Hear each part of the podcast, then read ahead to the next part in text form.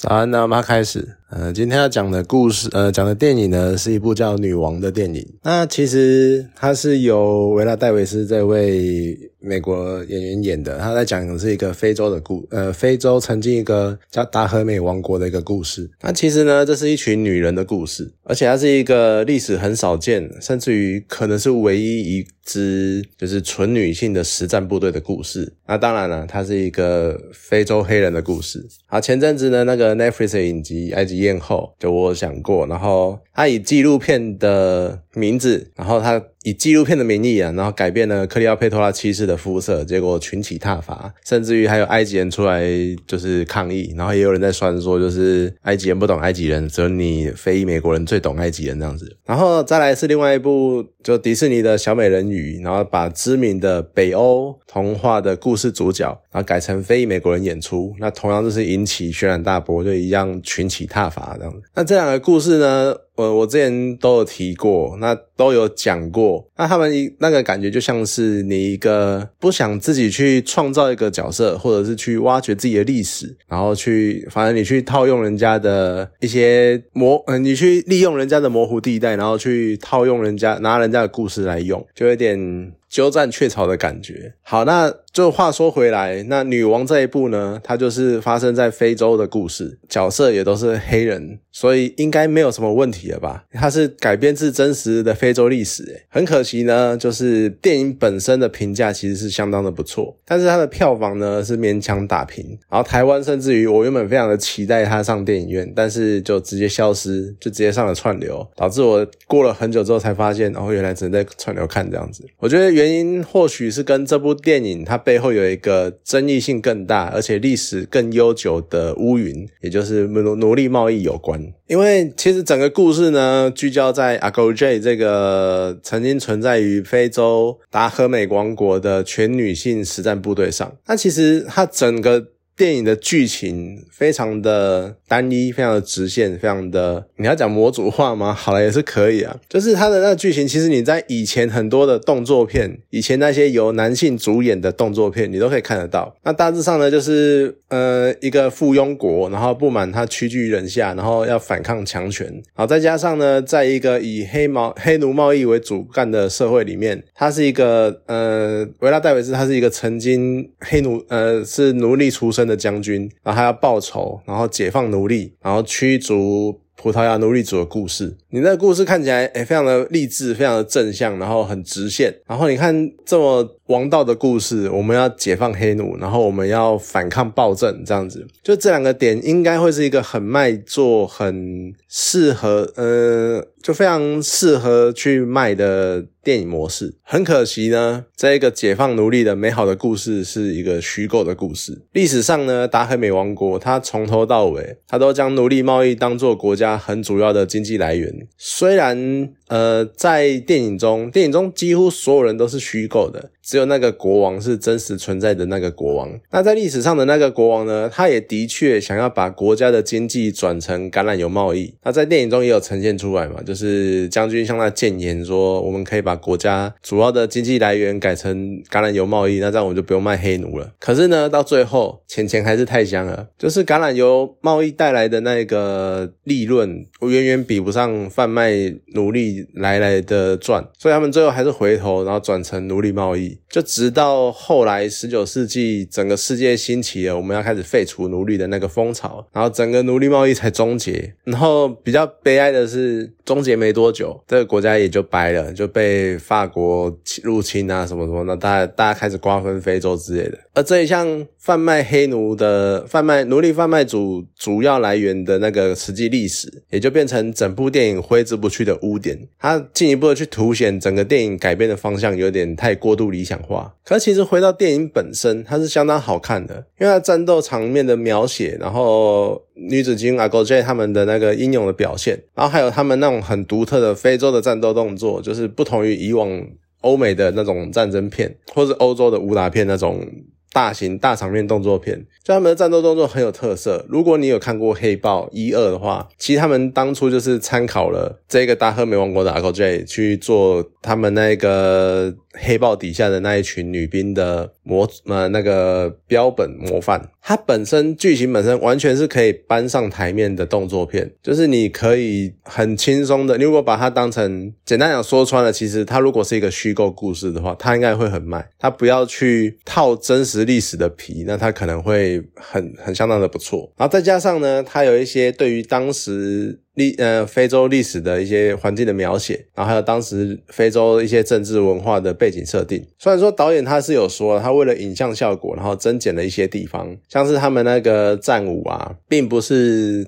达和美王国当时真正那个地区的真正的战舞，反而是比较偏南非那边的，可能比较华丽或者比较有视觉效果之类的。反正导演有做一些妥协、一些修正。可是整体来说呢，还是可以对我们所不了解的非洲文化有多一点认识。你可以了解他们的生活形态，然后他们一些生活的样貌这样子。当然不会多多了解了，但是至少可以接触一下，这是一个不同不一样的世界。不过当然还是会有一些比较让人出戏的，就剧情设定，譬如说，呃。剧情里面有一个最强的新人，他就这么刚好，他就是当年将军他被强暴之后生下的小孩。我看到这个其实是真的蛮翻白眼的，嘿，对，都那么巧，你路边捡来一个女生，然后这个女生就会刚好回到你的身边，然后当你的部下，然后是你的小孩这样子。然后还有一个非常薄弱到不行的宫廷斗争线，就是呃，因为将军她是女人嘛，所以他当然因为他掌握军权，所以他的气势当然是非常强大。那这个时候呢，国王他的后宫里面的头，因为感觉你要说他是皇后，好像也不太像，反而这个故事的所谓的。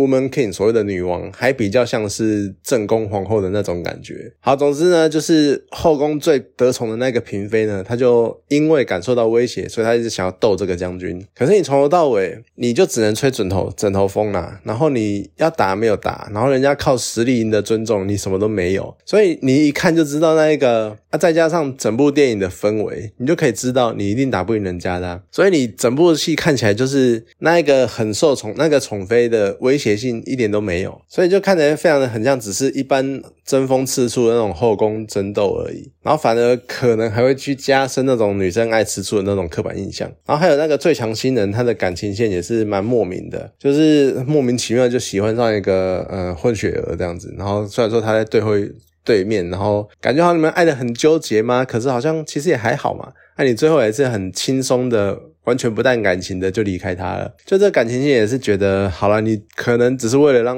剧情稍微丰富一点吧，我不知道他想要表达什么。好了，感觉上他可能是想要去凸显，就是一般的男战士他们可以拥有家庭、拥有小孩，但是女战士呢，他们却要终身奉献给军队，连爱人的权利都没有。然后这种很男女不平等的状态，可整体演出就真的很像是填时间。不过说到这个女战士不能有家人这一点，其实历史上好像也是真的，就是在一群所谓的阿狗 J 他们的。女生在从军之后，其实都是属于国王的，他们是国王的后宫，这让我觉得也是有点啊，好了，那所以你是要说电影呈现的那个男女平等的印象看起来其实很虚无缥缈，因为实际上还是以男性至上啊，还是国王他拥有一切资源，然后他掌握所有的，你看他拥有一整个军队的女人这样子，因为你要说平等，那凭什么女生加入军队要成为你的后宫？那男性加入你的军队要不成为你的后？宫对不会嘛？所以觉得这个还是凸显了一些，就一样啊。电影描述的很美好、很理想，但实际上都是很残酷的。可其实这些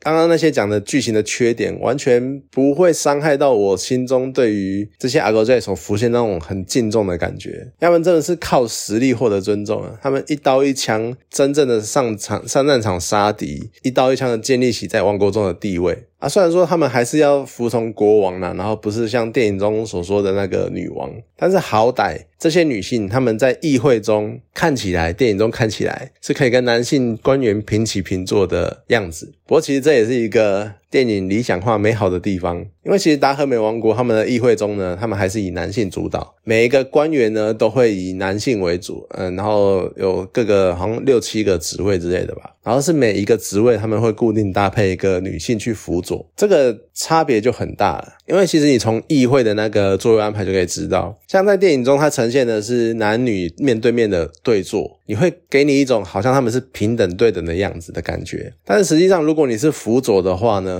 很简单，那被辅佐那个人通常就会坐在主官的后面。其实你很可以很轻易的从电影，呃，从那个想象那个画面，你就可以很明显、清楚的看得出来，它会呈现给你那种他们是对等的，还是是一种跟班的那种感觉。所以我觉得这一个是一个令人有点心酸，但是又觉得有趣的改编的方式。好，其实。说到底，回到电影本身最大的一个争议点就是奴隶贸易商。其实电影中呢，导演他也是有把它改成，就是维拉戴维斯他主演的这个将军叫纳尼斯卡，其实也是历史上有登有记载的这个人人名，但是不是那个时节，就只是因为有出现过这个名字而已。然后他因为自身的奴隶的经历，然后还有劝谏，就是国王那个盖佐去逐步废除奴隶贸易的剧情。不过呢，电影其实也非常的淡化了。达赫美王国在奴隶贩奴隶贸易的贩卖链的那个中的角色，因为其实达赫美他们是贩奴的大户，可是呢，在电影中他描述的好像有点像是达赫美他们只是屈从于另外一个帝国，然后他们因为是附庸国，所以说帝国要你干嘛，你只好去贩奴的那个样子。但实际上不是，达赫美他们是非常蛮独立自主的，而且甚至于在他们摆脱了帝国的统治之后，他们也还是不断的在卖奴，以贩奴为主要的贸易来源。所以你这个样子的改，你这种淡化。然后避重就轻，那再加上历史上实际的真相，其实你如果呈现历史的真相，可能还好一点啊。但是总之你这样的改编呢，就引起一些人不满，因为你淡化了这件事情。那可是其实我说实在的啦。就是对于奴隶贸易这件事情，你在现在我们这种重视人权的价值观下面，当然这件事情是不对的。但是这种价值观呢，其实也是随着人类文明的进步，一点一滴建立起来的。那你单纯的就贩奴这件事来讲，从西元前就不断的记载，有不分人种的人早就都干过这件事情，而且我觉得几乎是一种人类工业的感觉。那从最早单纯的他们只是社会的阶级去划分，所以那个时候贩卖的奴隶呢，可能是同族的同。同种的同国的人，只是他们的地位比较低下，然后渐渐的呢，可能觉得说，那我们不要卖同族同种的人好了，我们不要卖同个国家的，我们去卖战俘，我们去征服异族。然后那些异族就是我们的奴隶，这个样子这种概念，然后慢慢的再发展到欧洲人有种他们自身的优越感，再加上他们文明发展的比较强大，所以他们诶发现到非洲这个地方相对比较落后，然后它就是一个大的奴隶宝库诶，那么各式各样的人，然后又刚刚好这些人是黑人，在种族上面的一种很明显的差距，让他们更有一种优越感，好像这些人就是比较低下、比较卑贱的，所以我们可以很自由自在的奴役他们，